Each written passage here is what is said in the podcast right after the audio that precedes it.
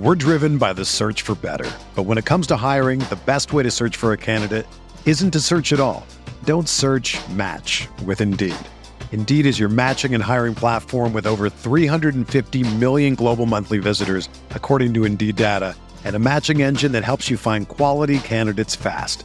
Ditch the busy work. Use Indeed for scheduling, screening, and messaging so you can connect with candidates faster.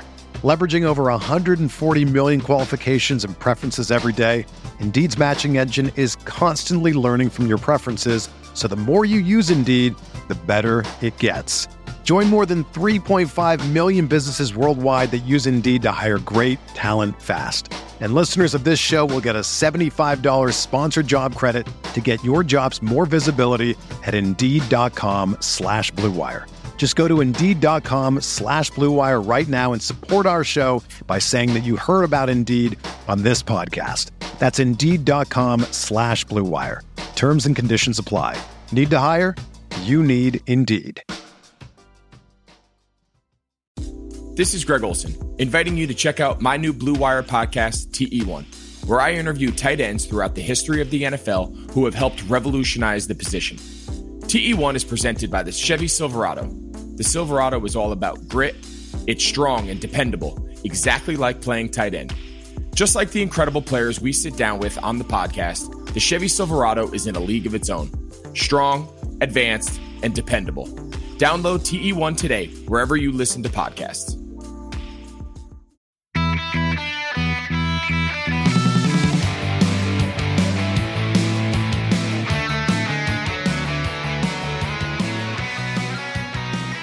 Welcome to episode 219 of the Barcelona Podcast, home to the most influential voices in the FC Barcelona community, brought to you by the Blue Wire Podcast Network. I'm Dan Hilton. And I'm again joined by Francesc Tomas, Barca columnist featured on ESPN, The Guardian. You know him, but deadline day is past, and Francesc, I wasn't able to move you, so you are staying here this season. Hola, culés. Yeah, I'm staying. Um, it looks like everyone who has left has left with a free ticket. I'm sure we can discuss that very soon. I'm laughing, but really, I'm, I'm, I'm dying inside. I'm just crying. Um, but obviously, I didn't want to share that so early in the podcast. Um, no, good. Um, the whole window is finished. We don't have to worry about nonsense anymore. We can focus in football. But um, I think today we need to break down what happened, if anything actually did happen. For sure, yeah. We are going to be hitting Sevilla, and then we are going to do a lot of transfer talk and basically breaking down the squad that will be at least until January. And it's crazy to think that it's October and the window is going to open again in January, where Barcelona might have to rethink some things. But financially, I'll say it now, I can't imagine much changing. But before we get to any of that, let's go over the last match before this international break that we're going to be hitting now for about two weeks plus. So we are going to be talking about Barcelona, the 1 1 draw with Sevilla. Now, Sevilla coming into that match, they hadn't beaten Barca at the Camp Nou since 2002 when Ansu Fati was just, I think, two or three months old. And so Barcelona, I think, even without a home crowd, should have been the favorites to at least get some kind of result. And they did, though they didn't get the three points. So the first question I asked to you, Francesc, should Barcelona have gotten three points against Sevilla? No, no, they didn't deserve them, did they? Uh, I think Sevilla are a very, very strong team. Um, they've been in the last decade, really, they've been quite competitive. In the last five years, they've been, you know, fighting for the top four pretty much consistently. And I think that the current squad, especially that little defensive triangle they've got at the back with Koundé, you know, starring there and being being a rock. Um, I think that you know because they're so solid at the back, they can be contenders for the title. To be honest, I mean Barca are not doing great, neither are Madrid, neither are Atletico, and I think Sevilla have stepped it up. So I think that obviously, you know, we don't have a magic wand, but based on what we've seen so far, there is no reason to doubt that Sevilla will be in the top four of La Liga, and you know, unless the other three or one of the Barca or Madrids get their act together, which I doubt we will or they will, um, it is likely Sevilla will be fighting for La Liga until the end. Um, in terms of the match itself, I think that obviously Koeman once again 4-2-3-1. He's not moving, he's not changing, and to be honest, I like the consistency that that brings. Um, even though that forces someone like Riqui Puig out, uh, but you know we had a, a, whole show about that two two weeks ago, so I'm not going to go into that anymore. So the, the, the consistency of having the same formation is going to help Koeman sort of make his experiments and trying to you know, give different players a chance in different positions. Let, let me jump in because we're going to talk tactics and formations and plan B in a second. I just wanted to throw in that it's funny that the one player you mentioned was Koundé because the stat for you is that he had the most touches for a center back at the Camp Nou since 2005, 2006. So that does tell you that Barca did have a commanding spot and they were putting the Sevilla back line who do want to play out of the back in some compromising positions at time, but Koundé, as you said, with a level head, completely controlled the match in a good way for Sevilla. And I think you were right as well to say that I don't think of it as Barcelona dropping two points. I think Sevilla won two points, or if they will, they, they won the point rather at the Camp Nou. So I, I think there is credit to Sevilla, and as you mentioned as well, that Sevilla is now in year two of the Lopetegui thing, where Monchi last year, who's obviously one of the best the best general managers in all of football, he winds up bringing in nine new players, I believe, eight of which were in the starting lineup last season, and they've gotten used to each other. And now this is year two of this project, and you can see that Lopetegui, while he's been dragged for the Spain and Real Madrid and all that, he is actually still a really good manager, and you could see that there with Sevilla having an idea. And Sevilla had also already played in the Europa League final,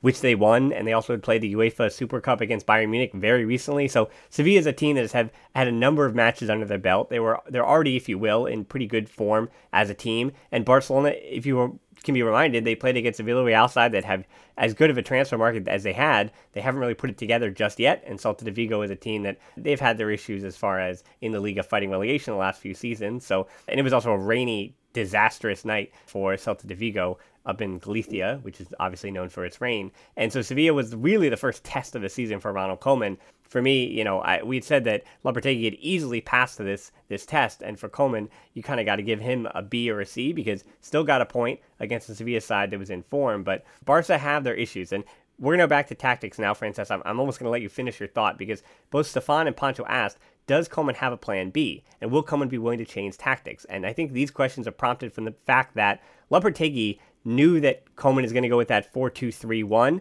That's the formation he's gone with so far. He also started, with the exception of a Araujo for the suspended Clement Lenglet, he's also gone with the same starting 11 all three matches of the season. I guess to say, when you look up and down that bench and transfers, I know everything in the in this show kind of works with synergy, but now that Dembele is kind of going to be around no matter what. I, I think he wasn't playing because of those reasons that he was potentially going to leave. Same thing with Puig. I think they expected him to leave, and now he got the, the number 12 shirt. So it looks like he is just in the first team plans. Unlike Oriol Busquets, who's with Barca B, Riqui Puig is going to be up with the first team. So I think as he looks down the bench, things might be different now that he knows who his squad is. But all that said, Francesc, Four two three one. That's what forma- That's the formation Koeman wants to have, and then he also wants to play the eleven or the, the favorites that he has. Do you think that after seeing Sevilla, having watched just two matches of Barca tape, have Barca figured out? Do you think that's going to be a problem this season? Well, yeah, I think that it's very obvious that we are good people and we do watch Barca all the time, but you know we're not the only two people in the world that watch them all the time. And it looks like you and I have already figured it out. So if we have done it, imagine what the managers in all the other you know true. scouting systems would have done. Yeah. So it is obvious that they are going to be worked out. It is obvious that at this moment in time, there's no plan B. I mean, the manager's only been in, in post for six, seven weeks now. So it is natural. He's just trying to do one thing and trying to do one thing right. Like, I do agree with what Koeman is doing in terms of formation, especially because it's a formation that we haven't tried before. And uh, we know, for what we've seen, that he's making Barca more solid at the back. I mean, that's the major criticism that we've given Valverde and Setien over the last three three years, really since Luis Enrique left, and uh, that's something that you know I think is a step forward. But obviously, it's still early, very very very early days. Um, I think in the last game, especially, Barca did look tired. I think that Koeman's insistence on playing the same 11 at the beginning, and again, I understand why he's doing this, but he's already generating some fatigue. Obviously, there is a break coming up, so you know they could be getting refreshed and getting some rest because not everyone is um, called up to the Spanish national team, by the way. And I'm going to do an aside here like I, I do remember, uh, and it wasn't that far ago. I would say around a decade ago, six, seven years ago, when whenever there was a Spain international game, you would have eight, nine, ten players from the Barca team going. And uh, I was reading just before coming on the podcast, and it's Sergio Roberto, Sergio Busquets, and Ansu Fati. That's it. There's only three Barca players going to the Spanish national team, even though Luis Enrique is the manager, by the way. So aside, put aside, Koeman is playing the same people all the time. He's trying to, you know, give them confidence. get them to believe in themselves, get them to know, right, guys, you are the starters, and I really do trust you. And uh, it is working fairly okay for most of it. Um, as you mentioned, I don't think getting a point against Sevilla is a bad result. I mean, for me, any traditionally any game that Barca play at the Camp Nou that is not won, that's a terrible result. But saying what we're saying and seeing what we're seeing, the point is not too bad, um, especially at this point of the season. And um, yeah, I mean, the rotation hasn't been as extreme as it could have been, but I do like the fact that he's actually using his substitutions, which, you know, and I know we're setting the bar really low here, but Setien couldn't even do that. So around the 65th minute, 70th minute mark, you got Pedri and Trincao coming in pretty much every game. Sergiño Dest, I'm sure you were jumping up and down, and you're going to talk about it later. But Sergiño actually debuted for, for the for you know first American to debut for Barca, also at the Camp Nou, which is great.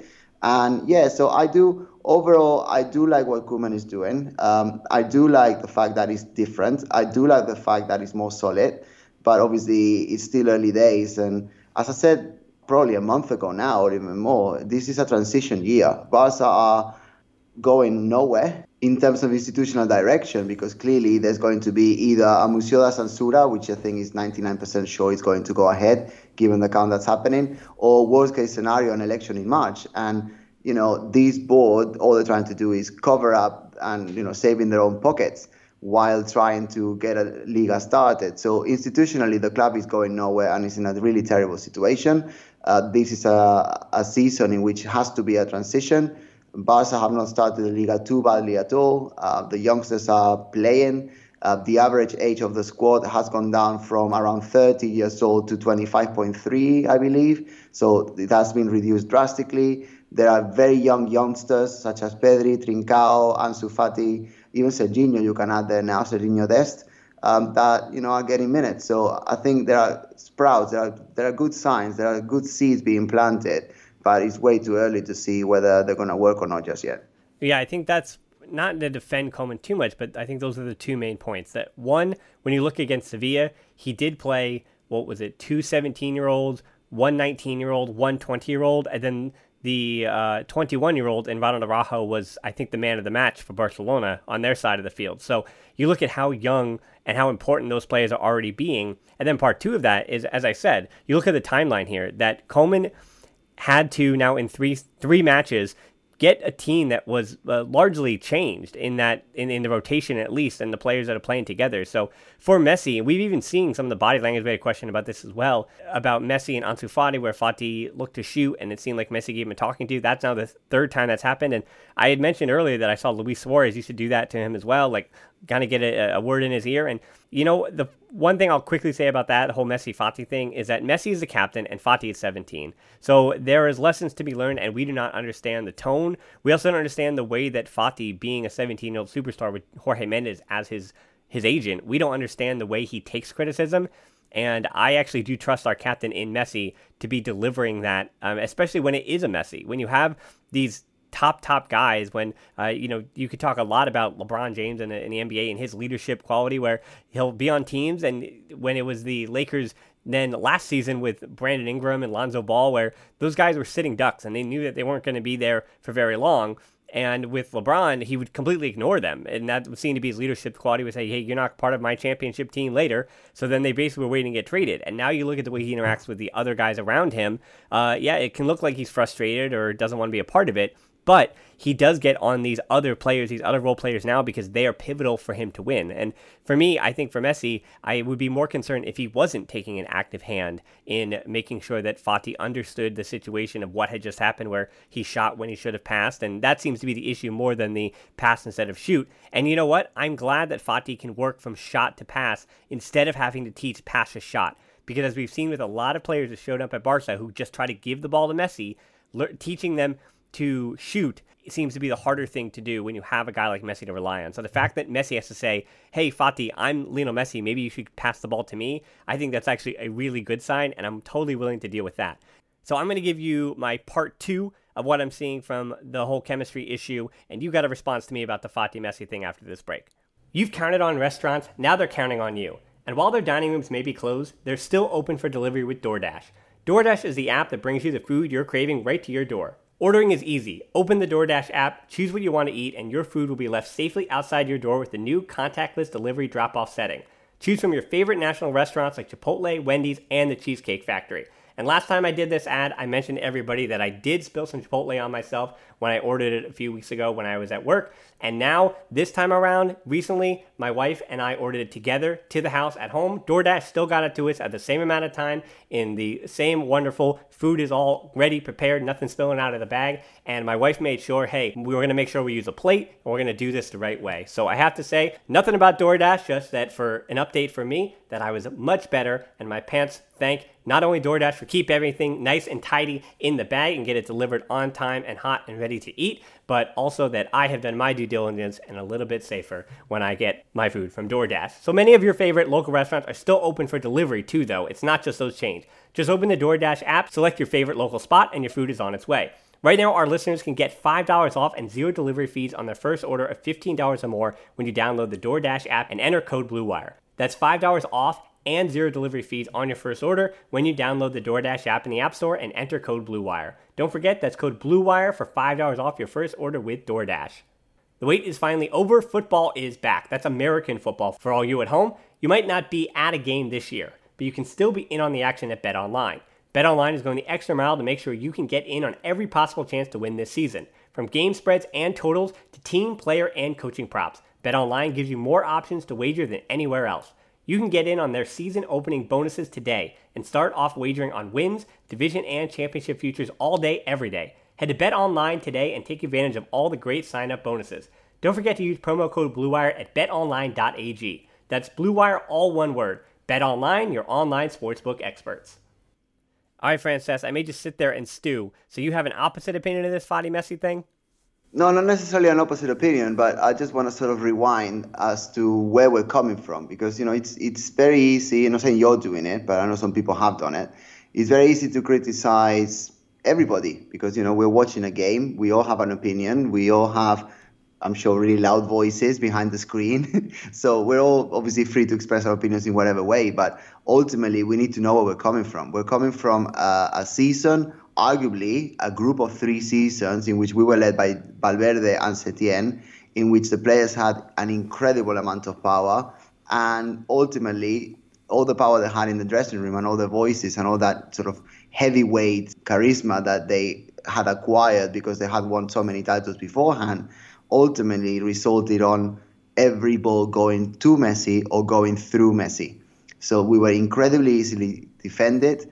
We were especially against sort of high level opposition, and especially at the end of the season where our players, because they were older, they were getting tired. Um, and ultimately, everyone knew what we were going to do. We're going to move the ball around, we're going to do whatever we needed to do, and then the shot would come to Messi. Now, having people like you mentioned, having people like Fati, having people like Riqui Puig when he was playing, having people like Dembele could potentially do if he's given a chance, which hopefully he will moving forward now. It is this is a blessing in disguise. You know, this is the main reason why I was very probably harsh, but you know, I have to speak my mind because this is the podcast and this is why people listen.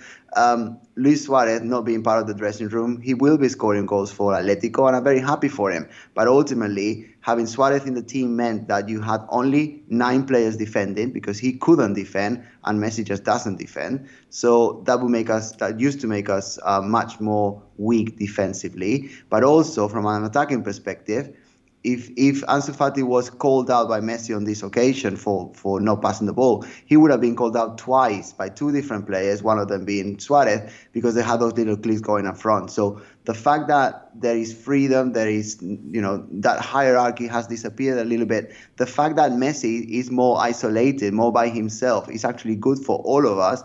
And even though Messi may not always understand it himself, he it is better for him as well because I was watching the game against Sevilla. And at some point, I actually not forget, but Messi hadn't touched the ball for so long that I didn't quite realize he was still there. And to be honest, neither probably did the Sevilla defenders. So when he did touch the ball, he had more space, he had more opportunity to influence. He he was a little bit more sharp than than usual with the ball, but obviously there's still mechanisms to sort out. So he actually gets the ball more often or less often when he controls that, if you know what I mean. So um, I think it's all a positive and certainly Messi's influence, the Messi dependencia has been a problem. and I think that we're trying to solve it, and I hope that we're in the right way. What I see, I like.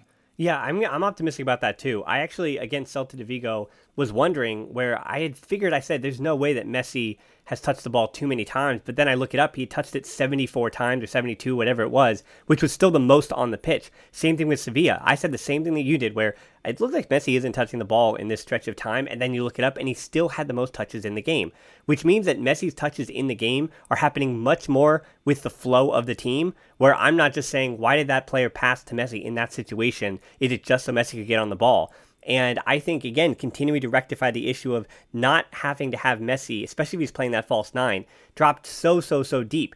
All that said, that is what led to the Coutinho goal, was one of the rare occasions where Messi did drop very deep. And I know that mm-hmm. it was mm-hmm. in the first 12 minutes of the game, but he winds up dropping way deep. And then Alba gets that overlapping run that we we've seen many many times, and then Messi feeds him in, and then Navas obviously misplays it, gets it right to Coutinho. That's how the goal happens.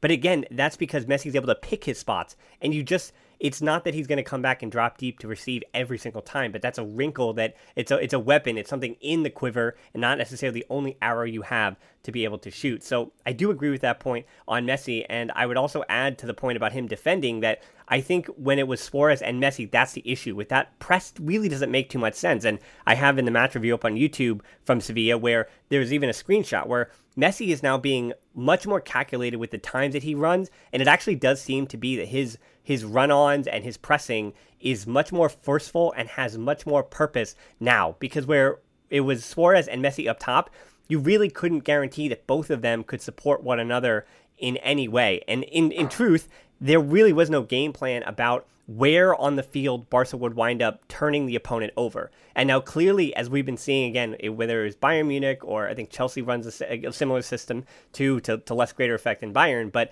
with this 4 2 3 1 that these teams are now playing, one of the main focuses trying to flood from the center backs out to the either the the wings, getting it up to the wingers, or getting or for the opposition, I mean, or getting to their fullbacks, and then you hit that press. And we saw that's what Barcelona, especially in the first half, were doing when Messi still had quite a bit of legs. It's when it went out to uh, even though Jesus Navas is really good on the ball, and this is one of the reasons that Sevilla got a one-one draw because Jesus Navas had a really really good day at the office and wasn't really turned over too much and and did well. Same thing on the left side where Sevilla were pretty solid at getting out of the back, but I was happy with Barca's press, and Messi, in fact, was the one as that false nine who would shade it to the shade it to the flank, and then he would go chase down the right back, and then it was up to De Jong and Busquets to step in, and when they win those 50-50 balls, Barca have turned an opponent over. So I think that's actually a really good, uh, you could see the, the makings of this system.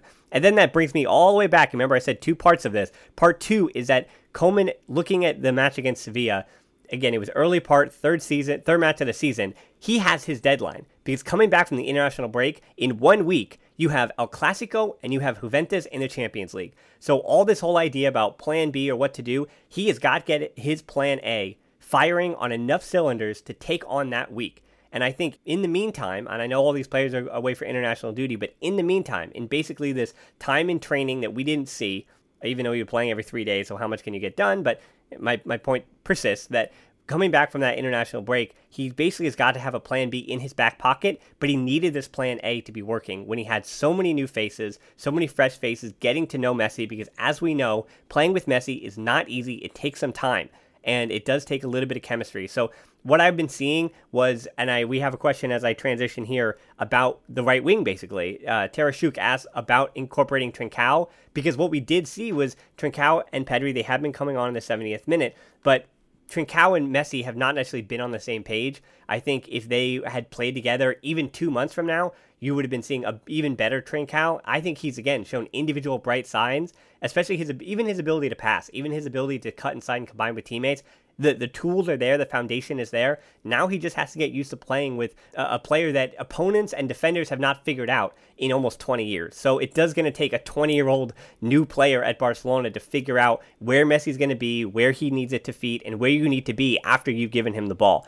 Things happen so, so quickly in his mind and on the field, it's going to take a little bit of time. So I am in no way worried about Trincao. The one player, though, as we're pivoting and continuing that right wing, we're going to talk Dembele in a second, Francesc. So I asked you, you not really mention Dembele here, but we got to talk Griezmann because when you talk about the issues of Barcelona and the struggles of Barcelona, I think it at the moment we thought Coutinho was going to be a part of this, but he is not. He's been really good, arguably the man of the match all three matches, and he's the one who got the goal. But Griezmann's been the worry. Yeah, hundred um, percent. I think that I want to start with the positive, which you also mentioned. I think that um, when Koeman came on, he really you know, one of his early promises. He didn't say it to the media, obviously, but you know, reports all over the Catalan media say that this is what he wanted to do. He wanted to get Dembele back to life. He wanted to get Coutinho back to life, and he wanted to make Griezmann a, a key protagonist. I think that he's uh, pretty much succeeding with Coutinho. Um, I have been very impressed with what he's added.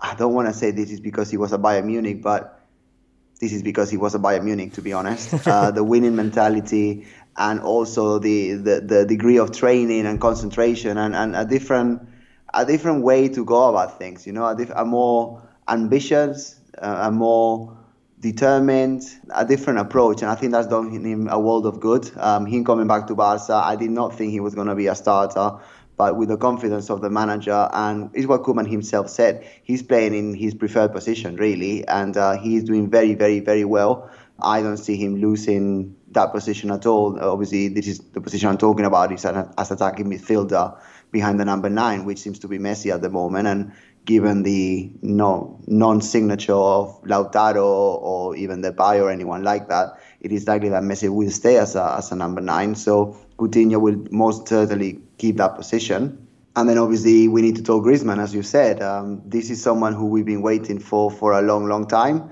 we say the same thing every week. I just feel like a broken record. This is someone who, you know, from a defensive defensive perspective, does what he needs to do. I think he's one of these players that every manager wants, to be honest, because he does exactly what he needs to do. Um, I think his runs were good again against Sevilla the Camp Nou, and I don't think he does much wrong. But obviously, when you've got Barca playing with 4-2 at the back, so six players really are not in the attacking picture unless it's Sergio Roberto zooming forward, which he didn't do too much um, against Sevilla, to be honest, or Jordi Alba, who obviously is injured now. Um, let's see what Sergiño Dest can, can offer there. But no, you've got four attacking players that have to be excellent, really, for, for this system to work. The association in terms of being closer to each other, because there's a, a lesser number up front, then it's going to be more difficult. But then again, if you've got someone who can run into space and Obviously, Ansu Fati is the, the, the, key example of that. But even Coutinho himself, he's been very good when he's conducting the ball. And obviously, Messi, we already know about.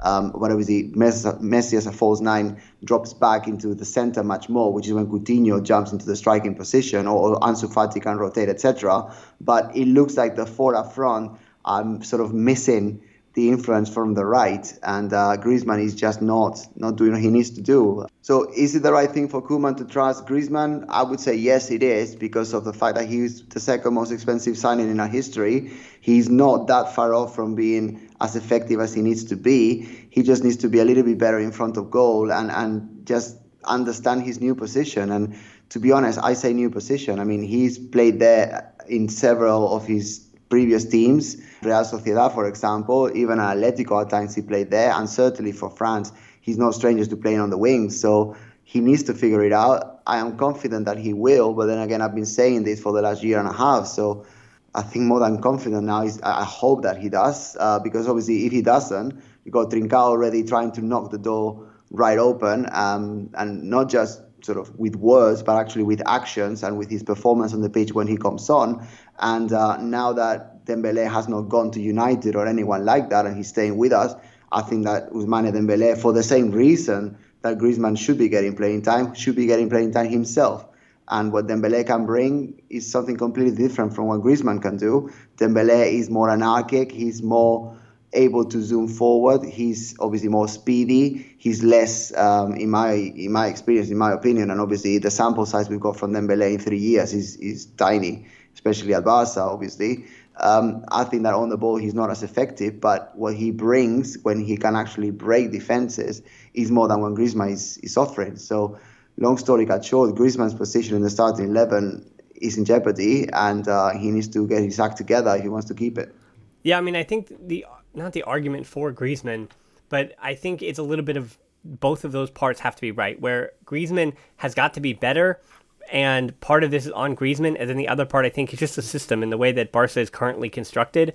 again, as I've mentioned many times, again I'm going to fit Sergiño Dest into this point in a second, that so far, the left side of the field for Koeman with Fati and Alba starting has been where the attacks come through or the middle. And then the right side with Roberto and Griezmann is used much more stay at home, much more defensive, much more keep the balance of the squad on the field, and the numbers in attack and defense equal. So I was looking at in, against Sevilla by the 40th minute, you had five attacks down the left, seven attacks through the middle, and zero attacks down the right. Again, that's mm-hmm. the 40th minute against Sevilla.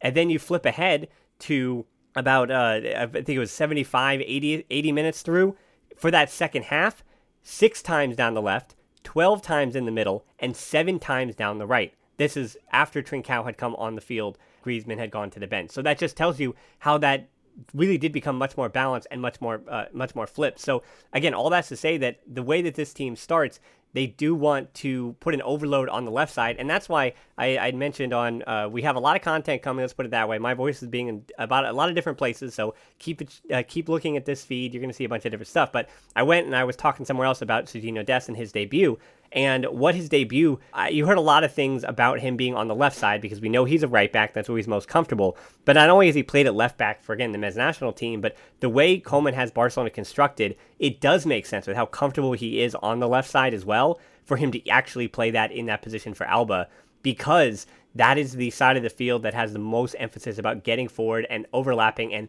Barca is constructed at the moment to shade to that side, where we see that De Jong is able to add some influence onto that left side. Coutinho, as I mentioned, also shades to the left and comes to the, in the, the middle, while Busquets does leave Griezmann and Roberto more of an island, where Busquets takes up much more of a central defensive location and even offensively Busquets, I think he had actually a really, really good game against Sevilla when, and it actually took a second viewing for me to understand how good Busquets actually was against Sevilla. Because, as you mentioned, I saw in the second half, he does look fatigued. He shouldn't be going 90, but the first 55, 60 minutes of Busquets' performance was really good. But again, the position he's taking mm-hmm. up is much more central than De Jong's. De Jong, a lot of times, will even receive the ball closer, somewhere between the middle of the field and the left flank. And again, there's looking for an overload on that left wing. And so Griezmann on that right, he has a defensive job to do. Where, as we mentioned, Trincao and Dembele, the way that this squad is currently constructed, they do much better and they serve much more of a better role coming off the bench and creating that imbalance. But as we said, all of that is like this almost a system.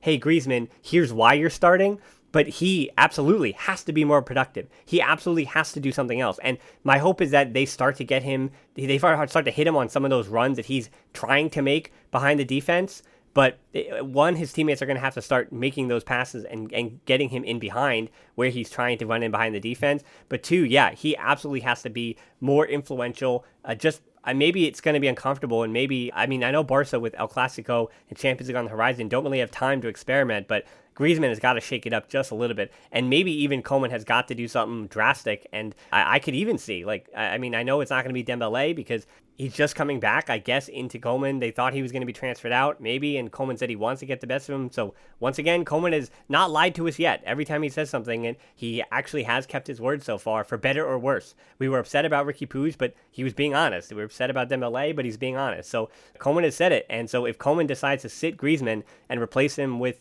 I'd say Trincao in the starting lineup and still bring Dembele to unbalance the game in the second half.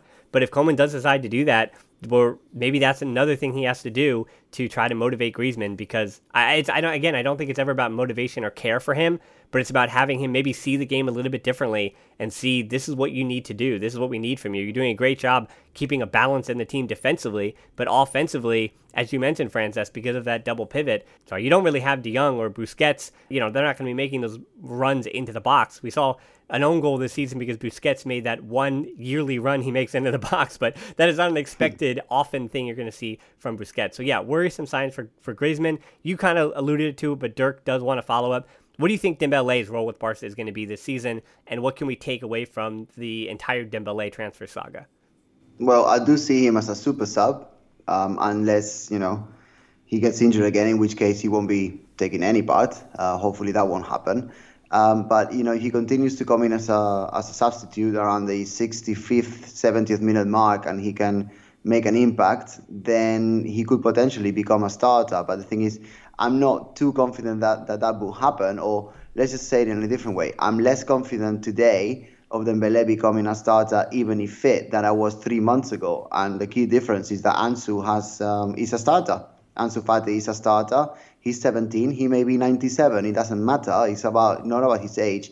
It's about the productivity, about the the progress, about the incisiveness moving forward, and not just that, also the intelligence when he's got the ball, the fact that he makes very little mistakes, the fact that he's fresh, the fact that he doesn't respect the pass the ball to Messi all the time hierarchy. And because of all of those reasons, Ansu has to be a starter. And I think that out of everyone else in the squad, the one that's the most similar to Ansu is probably Dembele himself. Um, and he's not he's not going to be ahead of Ansu this season, especially if uh, if a youngster, 17 year old, continues to improve. Um, I think that having both Ansu Fati and Dembele in the starting eleven makes gives it a, a larger imbalance. Um, I think that if you had a an Abidal, for example, as a left back, or, or a, I'm going, go, I'm going really far back here, but someone like Oleguer, for example, in the right back, he was not a star, but he was a more defensive minded. Um, he could push forward if needed, not very well, obviously, um, but he could do that defensive um, work, and, and you sort of knew that it doesn't matter what happens in front of him, the, the, their backs will always be covered because Oleguer and even Abidal sometimes didn't really go up that well or that often. Um, but we don't have that, you know, because obviously you sell Semedo, who's gone. Sergio Roberto is a reconverted midfielder still. I mean, the guy's 28 now and he's been playing there for three seasons, but, you know, he's not a right back really, and certainly not a defensive one either. Um, Jordi Alba obviously injured now, but again, you're not going to ask Jordi Alba to defend because that's not really what he is. He's a, he's a forward. I mean, the whole of Jordi Alba's um, juveniles and cadetes and infantil B while he was growing up, he was a center forward, then a winger, and then ultimately became a left back. So there are no really any left backs or eh, full backs or right backs. You know, it doesn't matter which position or which side that can actually defend. So I think having two I'm going to generalize a lot here, but crazy moving forward, zooming, zooming, zooming wingers, that's not going to help us. So I really don't see that Ansu and Dembele have got a room in Barca from the beginning of the match, both of them together. Maybe when there's 20 minutes left and we're losing, that could be a possibility. But other than that, I just don't see it. Yeah, I agree with that. Eh, the team has got to keep some kind of balance because, as we've been mentioning about the transfers, that – they didn't really uh, fix that defense too much. And I think the project in the middle with Busquets and De Jong and Pjanic and that double pivot, I think that's also still a work in progress. As I mentioned, I, I try to spend some of the match and on a little bit of second viewing, I attempt to watch De Jong and Busquets. Then Pjanic, we haven't seen too much of him yet. Obviously, Busquets being the starter, or De Jong for that matter, being the starter all three times. Where if you had taken off Busquets or De Jong for performance against Sevilla, it easily would have been De Jong. Uh, I had even said and criticized him where against Celta de Vigo he was awesome. I 10 of 10 awesome against Celta de Vigo, always in the right spots, always where he needed to be, offensively, defensively couldn't put a foot wrong, not a pass wrong. Busquets was, uh, and then Sevilla was completely flipped. Where De Jong, I mean, he just almost completely lost against Sevilla. Uh, he was getting bossed by uh, that Sevilla's number four that we should be looking, or their number ten rather now that we should be looking at. Uh, Rakitic, I think his name is. So De Jong wound up losing that matchup to Rakitic in the middle of the field, but Busquets was good enough to to make up for that. So De Jong, we have seen him at very hot, we have seen him at very cold already this season, and I know that he's supposed to be used to that double pivot. That's where Koeman has him working, uh, and we're gonna have to see him put consistent performances together because even going back to where he really was at his best there in Ajax yes, Ajax would he would be really he wound up that season being really good in the important matches of the year. That's why he cost as much as he did.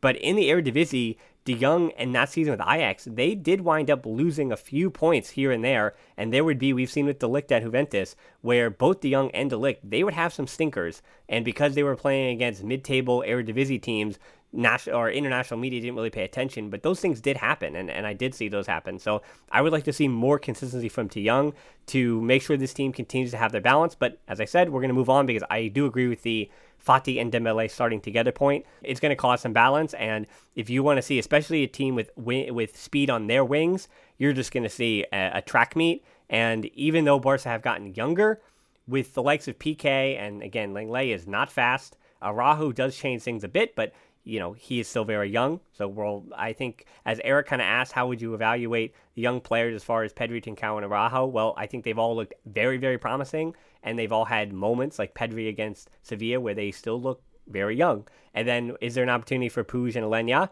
Well, that's remained to be seen. We're going to talk about that by talking about another transfer, I think, in a second, named Matheus Fernandes, because now we have switched and we are now talking about transfers, Francesc, to end this show. Now, yay! I know, I know. if you didn't want Francesca and I to complain, I think now would be the time to put us on double speed because we're going to get a few complaints out. But I think it's funny, Francesca. There's so much for us to actually be uh, negative Nellies about that you and I could go back and forth and actually complain about different things. But I think through the lens that we want to start this is a question from Steven. Interesting question here. He does say he wishes that we would speak a little bit more about the ins and outs of the transfer negotiations, that being the selling club, the the player, the agent, the buying club, and all that needs to be agreed upon with a transfer fee, wages, agents cut, and Dembele being an interesting example of that because the only party that didn't seem to be interested to that move was the player. Uh, now, the point I want to push back real quick, Stephen, about that, and we Dirk was kind of alluding to this too. I had mentioned last week about the reports that were coming out from the Catalan media about him being late to practice, and then you wonder why they wanted to sell Dembele to bring in Depay. Again, it's it's silly. It's it's this. I I don't know how to say it. It's it's the that top, that nasty part of, of a an old piece of food that you forgot to throw away in your refrigerator and it gets that mold at the top. I think that is what those silly ploys by potentially the board to use Catalan media to try to slander a mm-hmm. player, to try to let everybody know that, hey, we don't really need this guy here because of his off field issues, when in fact they're just trying to sell him off so that they can bring in a player like a Memphis Depay that might fit their uh, the missing spot at a number nine. Because, you know, I'm not going to spend too much time laughing at Martin Braithwaite, but yes, Broughton, uh, or laughing at Barcelona because Martin Braithwaite is their number nine for this season. Again, I think that might be the it's I think it's the worst number nine that Barca have had in I mean at least uh, we're talking at least 25 years. Yeah, I don't back. remember anyone anyone being any worse. I mean, um, Sonny Anderson. Ever. Sonny I mean, Anderson had... was the one that I saw that was the last number nine who was maybe this level, but Braithwaite's not even at that level. Which one, Dan? Sonny Anderson back in the 90s. Yeah, yeah. Sonny Anderson came from Brazil and he actually scored some goals. Yeah. Um, Martin Braithwaite has unfortunately not scored many at all. Um, I remember Meho Kodro in the in the 1995-96 season, I mm, guess. That's a good one. Um, he was signed from Real Sociedad for 30 million pesetas at the time. And uh, yeah, he was not very good either, but he scored a lot of goals for Real Sociedad and scored some for us. And then moving forward, really, I cannot remember anyone else um, wearing the number nine of you know Eto'o, Suarez, etc., etc., etc. at that level. Someone who does not even start for Barca is not even an afterthought. Uh, we've not really mentioned in the podcast at all this season, really. Uh, because he's nowhere near the starting eleven. They give him the number nine. I, I don't understand. It's just a number. It's just a T-shirt. I get yeah. it, but at Barca things mean something. So the number nine, the number ten, even the number four, you know, from the great Guardiola, etc. Numbers mean quite a lot, and to give him number nine, I, I just don't get it. I don't know why they just give it, leave it vacant and see what happens. But hey, it's just a number I know, but for us it means more. Yeah, yeah, I agree that. I, we don't need to keep on the Braithwaite point with that that forward line. I mean, again, if he's the backup to Messi, Messi always plays 90 minutes. So if Braithwaite's the backup to Messi, that's where he's going to get his minutes on the matches that Messi doesn't play, or if Messi picks up a small knock, you might see that. I, he's not going to be substituted very often. That's just the, the way things go with Messi. So yeah, I think that's going to be the role that Braithwaite is going to play. We don't have to think too much about it. So I want to also respond to Steven, wrapping it up and say that, you know, I think a lot of times what happens is we understand it when we think about it for more than two minutes that the role that agents play is really negative, and I would love to see if agents didn't get a commission from the club. My hope would be that if FIFA really wanted to change this whole situation and uh, and kind of get the transfer market under control in a post-COVID world, because we did see the way that COVID's effect that COVID did affect this transfer window, not only for the Manchester United and the Barcelona who aren't really good at negotiations, because that's the point we're going to really harp on here.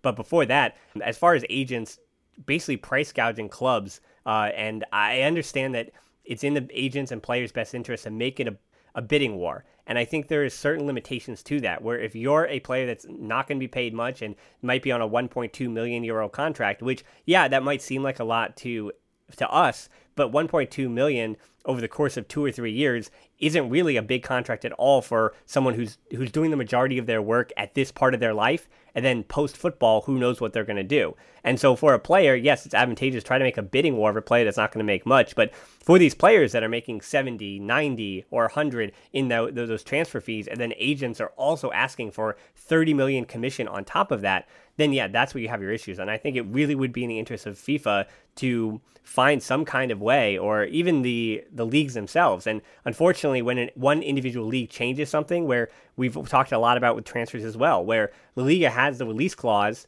situation. So when those Premier League teams do have money, and COVID did prevent that. So when those Premier League teams do have money, they wind up ransacking these good La Liga sides for their players with using their release clauses and just snatching those players up. And then the Premier League doesn't have the same thing, so you're not going to see the inverse of that. So, yeah, I mean, when it comes to just one league per one league, you've got to make sure that you're doing something for everybody. So it's going to be a difficult thing to do, but I would say something has to be done about these agent commissions, especially when the likes of Mino uh, Raiola, and I know he is the agent for Ansu Fati, but Jorge Mendes, that guy is making a killing, and not just with all his Wolverhampton deals, but he's just there's just so much money flowing in uh, for him, and his commissions are just getting larger and larger and larger, and you're going to get a point where you're going to have a commission for Mendes is going to be worth double the transfer fee for some of his players, and that is going to be a problem not just for Barcelona and the Ansu Fati thing, but moving forward. Now, Speaking of moving forward, the two new transfers that happened because again deadline day for all the Memphis Depay stuff and all the Eric Garcia stuff.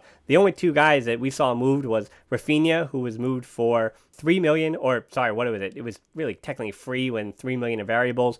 Rafinha, who's now going by Raphael, by the way, to PSG, and then it is Jean Clair Todibo, who's moving for one year on loan, a 2 million euro loan to Benfica with a 20 million purchase option. And before I go and recap some of that stuff, Francesc, Rick asks both of us, what do you think of Rafinha's Barca career?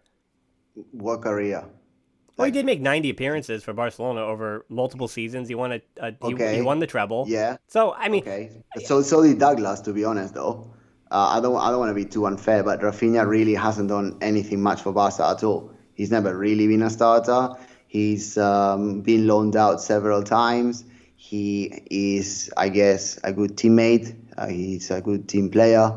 Um, he comes from La Masia, but ultimately, I don't see any impact. Probably being too harsh, but I don't really see any impact of anything remarkable that Rafinha has done over the last however many seasons he's been with us. I do wish him all the best for the future, but he's nowhere. He's been nowhere near the starting eleven ever. He's made some appearances, yes. Um, 90 seems like a very high number to me, but uh, again, that's probably why. I don't really recall a game, maybe a couple of games, in which he unbalanced anything. So. Yeah, I mean, I, I, actually completely, not that I disagree, because I can't disagree with that Rafinha wasn't this great player for Barca, but it wasn't his performances on the pitch actually that were the issue. It was always his, always, always, always his injuries, because we actually forget those those important matches and the roles that we that he played. You know, back to the 2013-14 season, he goes out on loan to Celta de Vigo, plays well, comes back to Barcelona, ready for the first team. And he was a squad player for the 14 15 season with the treble. He was still a young player at the time, and he had his role to play. Then the 16 17 season, on and off with injuries, including ending the season with a uh, MCL injury. But he did start, and this is one of those moments where he starts on the right wing for that 6 1 comeback against PSG in the Champions League, which he does play a role in that game. But then 2015 16, sorry, the season I missed in the middle there, he had that ACL injury, his first ACL injury.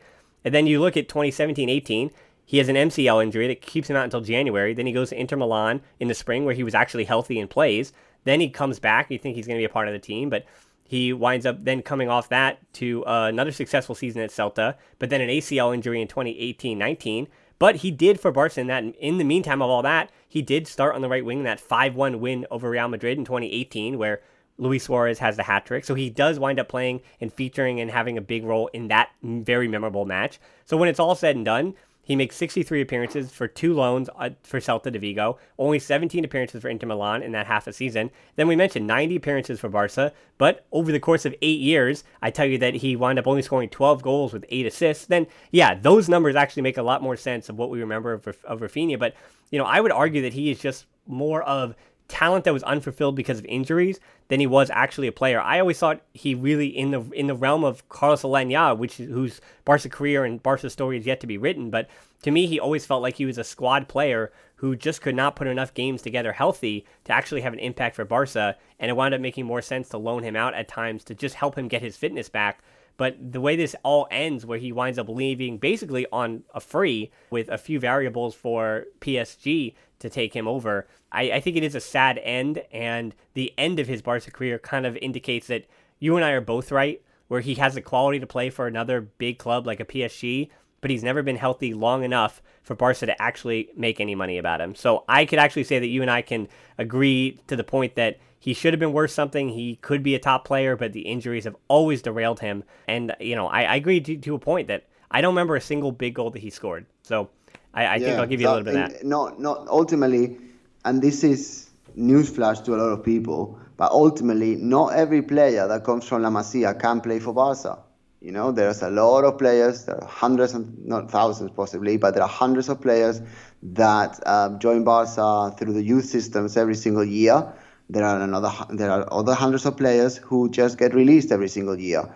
Um, there are some that make it to Barca B, very, very, very, very few. And out of those, there is an incredibly small minority who make it to the first team. And not every player is always going to start. You know, like I remember people going crazy when Denis Suarez, who obviously not a La Masia player, uh, but you know, a player that people really loved at the time. Oh, Denis Suarez is not playing. Denis Suarez is not playing. Well, really, he's starting not all the time for Celta at the moment. You know, there are people going crazy. They they, they seem to be getting sort of ofuscados. They seem to be obsessed with this player, this young player that has to play and is incredible. And the manager is an absolute. Um, the manager is an absolute waste of space because he doesn't play this player, and then they go somewhere else and they don't really start. I mean, Rafinha did play well for Celta last season, so he could have been valid for for Barca this season. But then if you got someone like Aleñá or even Riqui Puig, who's not really getting a sniff of any minutes, how is Rafinha ever going to play? Yeah, you know? and and and that and that is the reality of it. Barca is not a charity,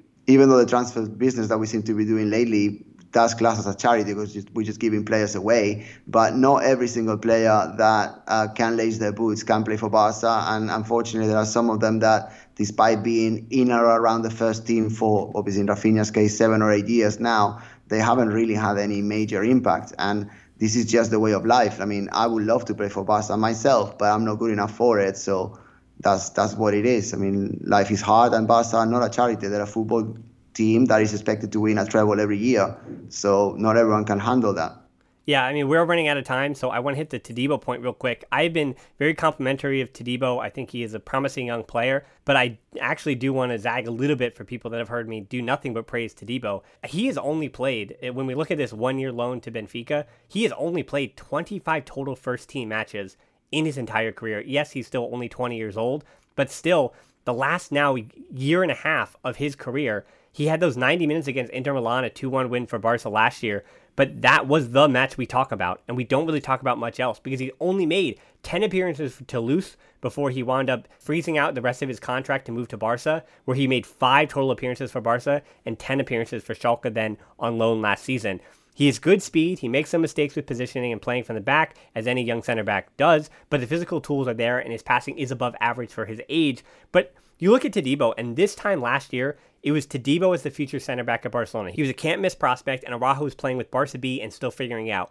But not getting reps at this point in a career is rough. Part of that is on the player and his agent. And that's actually probably the. This is where I, I do want to actually say that part of this is on Todibo a little bit, where we all blame the managers and the board for wanting to make a profit off Todibo. But even last season, before all of this, yes, he was willing to go on loan to Schalke, but when he originally came to Barca, he didn't go with the B team. He joined the first team right away as a 19 year old, just 19. He had just turned 19, center back from Toulouse, who really didn't have much first team experience, and he winds up joining Barca's first team instead of the B team.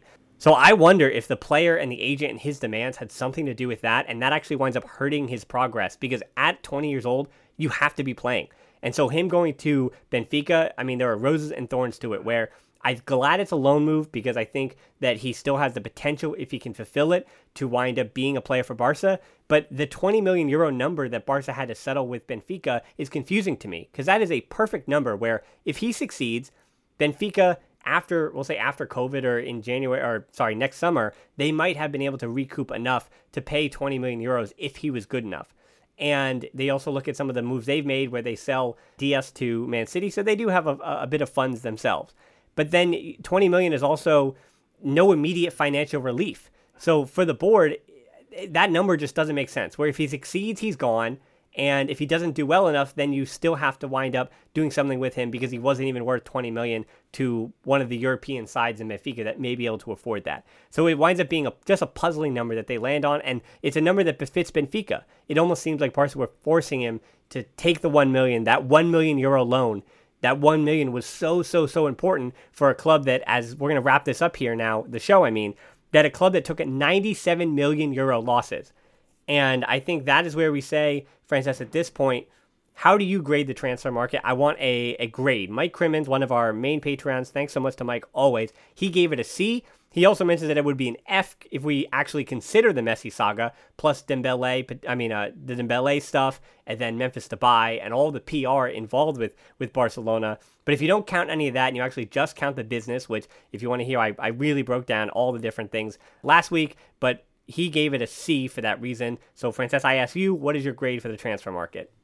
All right, let's break it down. It's not an A, clearly. It's not a B either. Um, then it's between a C and a D. Um, we need a, and it's quite clear, it's not just me saying, Ronald Koeman, who is a manager, says, and has said it repeatedly, that we need a striker. We did not get a striker, and Martin Braithwaite is not a number nine. No Lautaro Martinez, uh, no nobody else. I know Koeman wanted Memphis Depay. I know that a lot of people are not a fan of his. Um, I'm happy that you know if if you're gonna have funds in a way wasted into someone that the next president is not going to be it's not it's not to be one of his choices then i'd rather not waste the money on somebody that could potentially be going down the drain in six months or seven months however many months we have to wait for the next um, the next presidential board to take over so that is not great but obviously it's not terrible um, we needed to rejuvenate the squad luis suarez is gone rakitic is gone Arturo Vidal are gone. I think that is good for the club. That is good for the dressing room. Um, and I think that the only, and it's quite a big, you know, a big point to make here. But the worst point of all that is that they pretty much all went for free. There's not much profit coming back. But then again, at the age that they are, given the ability that this board has to negotiate either sales or, or, or new signings, which is um, embarrassing, really. Uh, I wasn't expecting any more than that. So just getting rid of them, I think, given the board that we have, and this is all within the context that we are in. Obviously, there's a coronavirus pandemic. Um, for example, Florentino Perez has spent the least amount of money in 16 seasons at Madrid this season, so you have to put things into perspective as well. I don't think it's, it's terrible news because it doesn't sort of give the next board coming in um, like like an incredible amount of debt to work with or, or added debt because obviously there's already a lot of debt, which is, I, believe is 97 million that they're going to leave behind. So that's you know there's there's no more than that 97 if you if that makes sense because they didn't really sign that many people. Um, Koeman said he wanted Eric Garcia, and then Eric Garcia hasn't come. To be honest, I'm secretly happy about that one because I think that you know we need to start being a bit more clever with transfers. If people really, really want to come back, in, in obviously in Garcia's case because he was one of ours, then he can do that for free. Um, apparently, Barca offered, offered up to 20 million euros yesterday, just before the, the window closed. I think that's nonsensical. Listen, I think you're right, but the the only pushback I have a little bit is that then why, if if if Barca and Man City were two or three million euros apart, because I agree with your point that if he wanted to come for free, then he can sign a pre-contract in January. It's only two months away. He just kind of has to wait it out, and he'll be a Barcelona player before too long. But then why did Barcelona, and we know that it's about the Brazilian commission fees, we know that, but Matheus Fernandes, who is on the depth chart behind Puig and, and Aleñá, who are barely going to play either, and he's behind them on the depth chart. So you have Matheus Fernandes, who Real Valladolid barely wanted last year, for 7 million plus 3 million in variables right? And that just tells you yeah. everything you need to know about this board. There's obviously no transparency, but you're telling me that Man City and Barcelona, two of the biggest clubs in the world, two of the richest clubs, well, Man City's way, way richer. And Man City also had negotiating power because they don't need 20 million. Obviously, they, they own a country, so they, they, don't, they can just they don't have to accept that money or not. They could just say, "Nah, we want to keep him until and just whatever you." But if Barca were really two or three million euro away, and you're talking about the Matheus Fernandes deal for seven million euros, well, then that scratches your head because for that reason, Garcia probably should have been at Barca. While I, and I think you're correct in saying that he didn't have to be. And I think my frustration with this transfer window too is that the because of those kind of Matheus Fernandes deal, and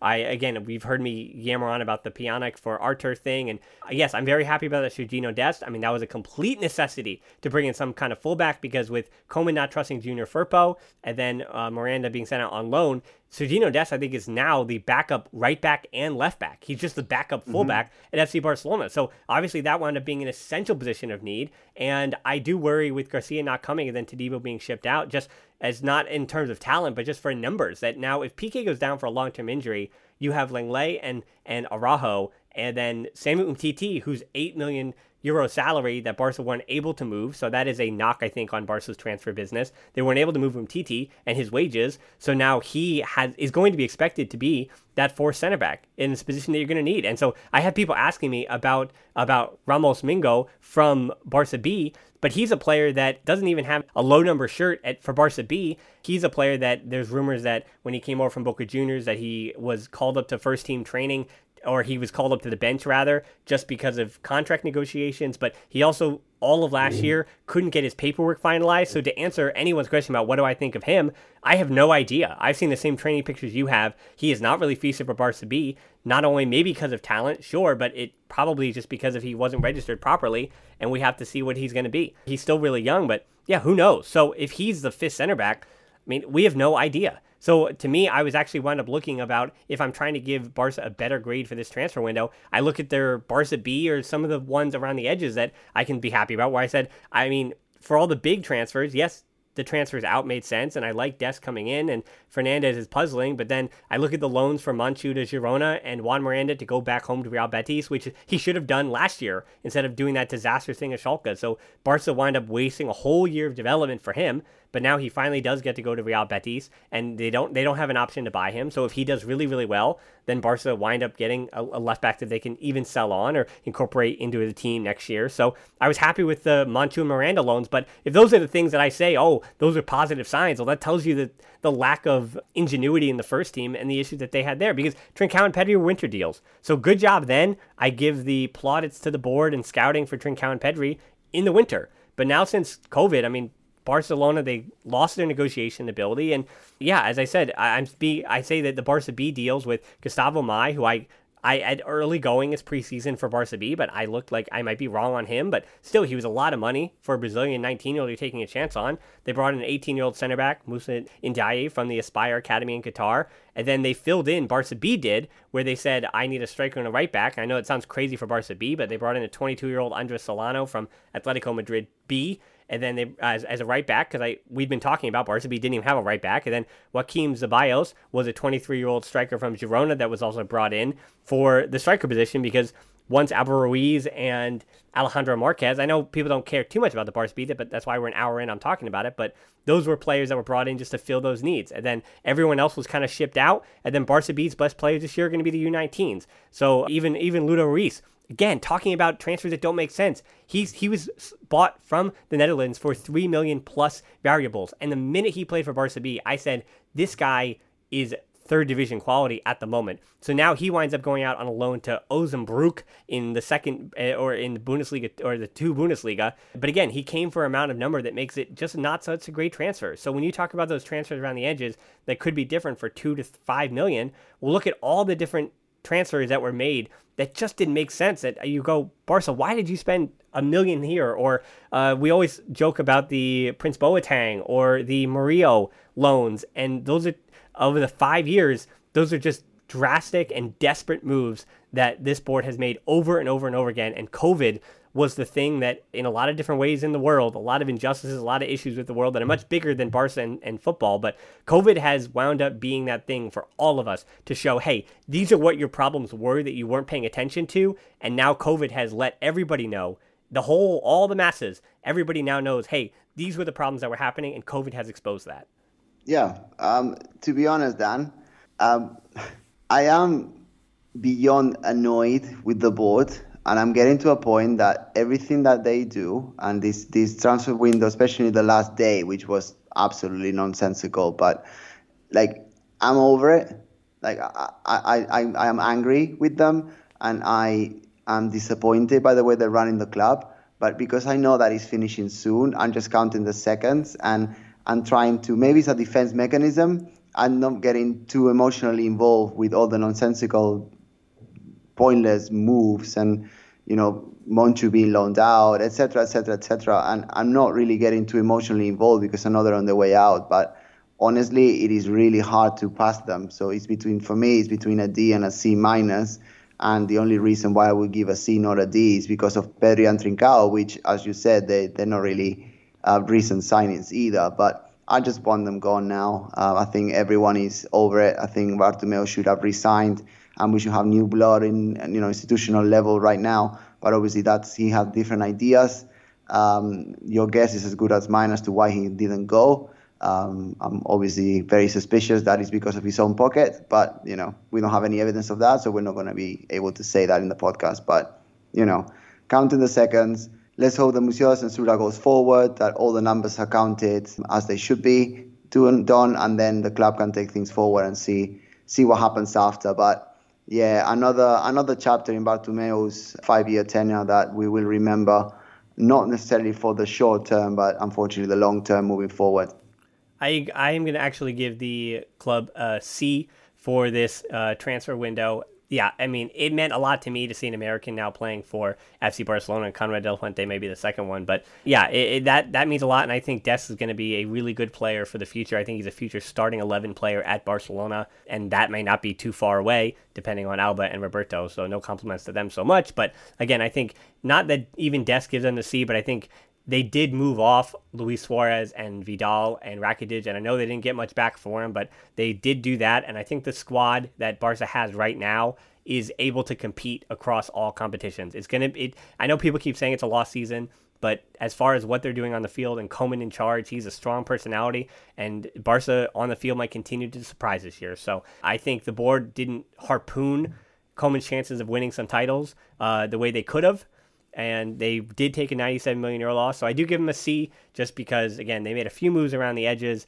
and they were able to change the squad a bit, get a lot younger. So they did actually hit the main focus that they were meant to do, but they made so many other puzzling moves that kind of make you scratch your head and go, uh, you're not really too great at your job. So we are going to see if they continue to have their jobs because again, the next time you hear from us, we're actually going to be there's going to be a second show due out later this week with some special guests, not necessarily Francesc. I you're you're only here one time this week, but we appreciate your time. So we're going to get uh, some other friends on the second show this week, and then again we've got plenty of content. But things are changing still. With the by the time of recording, there is still only uh, there's less than a thousand signatures to verify to hit the threshold to go on to the next part where then they're in there then is a referendum. Where you have to have two-thirds of that voting body uh, then voting him out. Again it's still difficult because it's at, at time of recording. It seems to be that a fraction has to be in person or the, things are still being quiet because you have to kind of get to that next phase before uh, it's even advantageous politically for the group that collected those signatures to release information to the general public about what comes next.